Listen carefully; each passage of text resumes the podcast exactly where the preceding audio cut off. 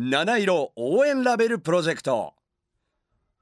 このポッドキャストは2020年11月の火災で日本酒造りの要蔵の麹室が全焼した愛知県常滑市の沢田酒造を支援するために立ち上げられ ZIPFM も参加して応援を続けてきた七色応援ラベルプロジェクトのスペシャルコンテンツです。沢田酒造といえば嘉永元年1848年の創業。清酒白露で知られる酒蔵ですがこの沢田酒造再建のために立ち上がった7人のプロフェッショナル。お一人お一人に ZIPFM ナビゲーター僕めぐるがお話を伺っていきます。この回では江戸末期の天保8年1837年に創業された兵庫県宍粟市にある山陽杯酒造の坪坂雄一さんにお話を伺います。坪坂さんよろしくお願いします。よろしくお願いします。さあえっ、ー、と山陽杯酒造なんですけれども兵庫にあるということで、まあ、愛知とは離れた場所にあるわけなんですが、はい、どういった取り組みを行われてきたんでしょうか？はい、えっ、ー、と、まあ、澤田酒造さんが火災になられたという、えー、ことを、えー、まあ、えー、オンライン上で知りまして、実はあのうちの蔵も、えー、2018年の11月に、えー、火災に見舞われました、うん、本当にあの同じような時期で、えー、酒蔵というのは冬場お酒造りを始めます、えー、11月って言ったら本当にあの酒造りが始まってで、えーとまあ、いよいよエンジンがあのかかってくるかというような時期に、うん、えー、なる時に、えー、火災になったということで、うん、えー、非常にあの澤田酒造さんの、えー、ご苦労、えー、ご辛労というのを本当あのとても他人のように感じなかったというところから、まあ、あの実はあのその、えーと、11月の時点では私あの直接は面識あったわけではなかったんです。そうなんですね。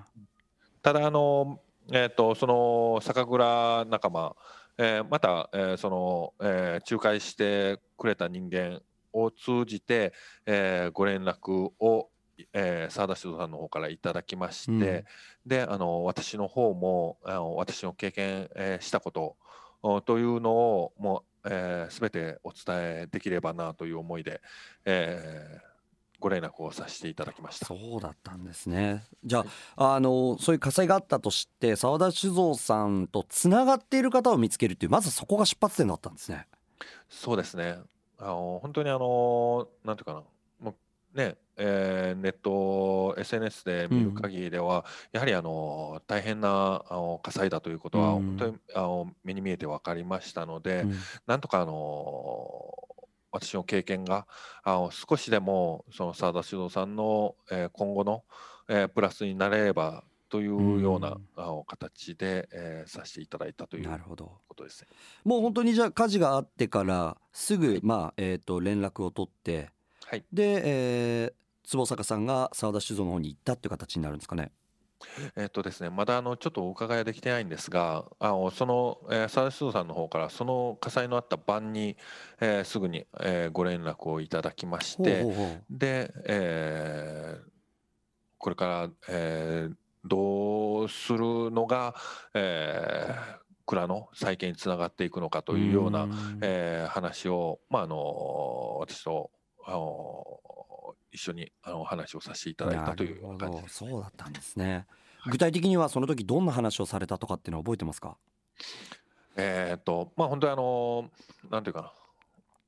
まあそういう時って本当あの結構やっぱり生々しい世界になってくるんですよね。うん、本当あの気持ちは当然持っていかなければいけないんですが実際やっぱり、えー、これからね酒造りの、えー、期間にそういうことになってしまったと、うん、どうどうするんだということ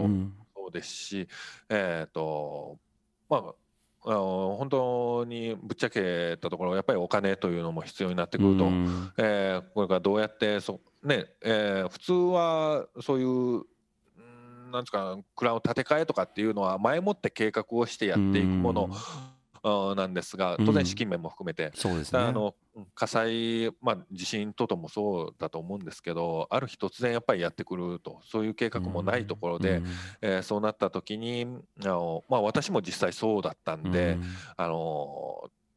ある日突然やっぱりそういうねあの莫大なお金がかかるような直面、えーことに直面すると、うん。えーその時に、えーどういうふうに、うん、私はやったかと。うん。うん、あの実際の体験をこうした方がいいですよっていうことではなくて本当にあの私がやったこと、まあ、それが正解だったか失敗だったかっていうのは分かんないですけど、うんあのというのをあの1から10まであの普段はうんね予想では言わないようなこともやっぱりこういうとこなんで、うんあのそれはもう包み隠さずお話しさせていただいたというような形です。でもそれは坪坂さんが3年前に火災があってその痛みが分かるしその苦労だったりとかこういうところでおそらくつまずくんじゃないかっていうところが分かったからこそ言える発言というか経験から来るものですもんね。いや本当におっしゃる通りあのやっぱりね火災なんかそんなあの皆さん経験することって基本的にはないわけであって、うん。あの私も当然なかったわけで、うんうん。あのうん、ただやっぱり少しでもその経験私がやったあの失敗っていうのもあのいろいろ知っていただければその、うん。少なくともその失敗はあの避けられるんじゃないかなっていう、ううんん。ところもあっなるほど。て。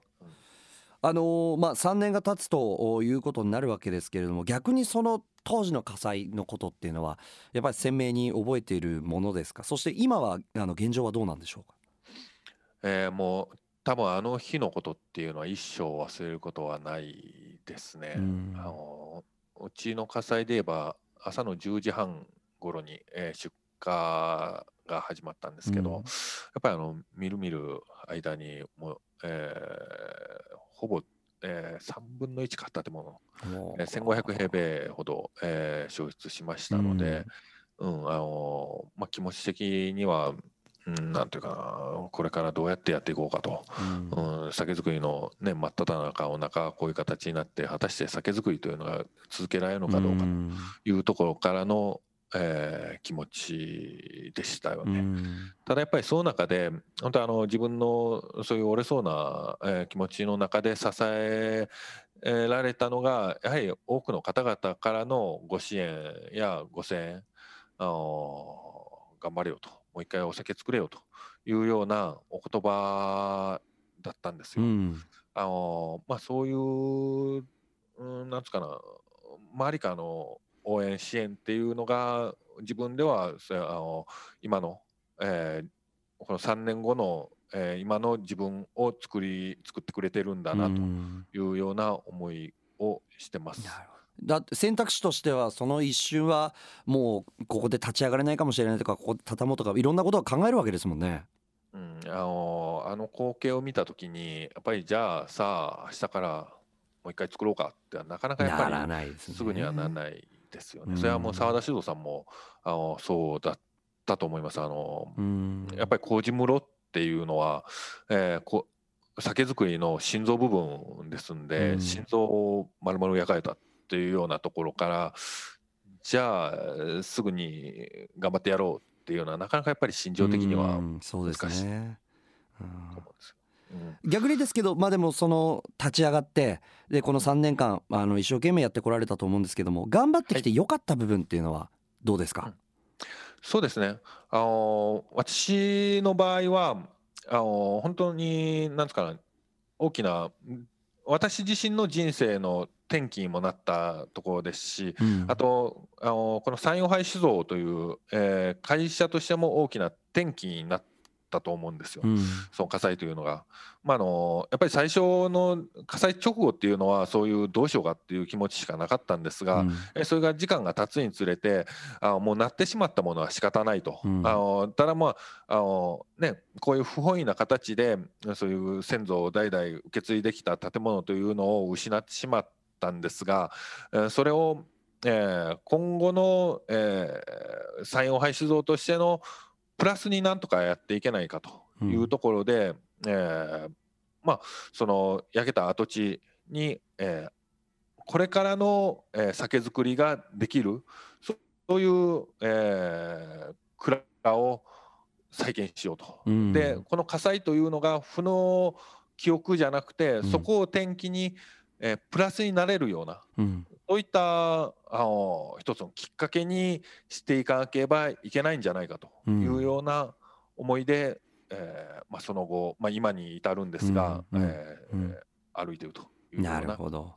あの今回七色応援ラベルプロジェクトで、えーまあ、なんとか商品化にまでたどり着いた特別な二段二段仕込みの白露をですね虹色にラベリングをしてで購入者の方に届けるということになるんですけどその7人の支援者お一人お一人の思いを込めた1文字というのを選んでいただきました。で坪坂さんは「輝き」という文字を選ばれたんですけれどもこれはどんな気持ちを込めて選ばれたんでしょうか？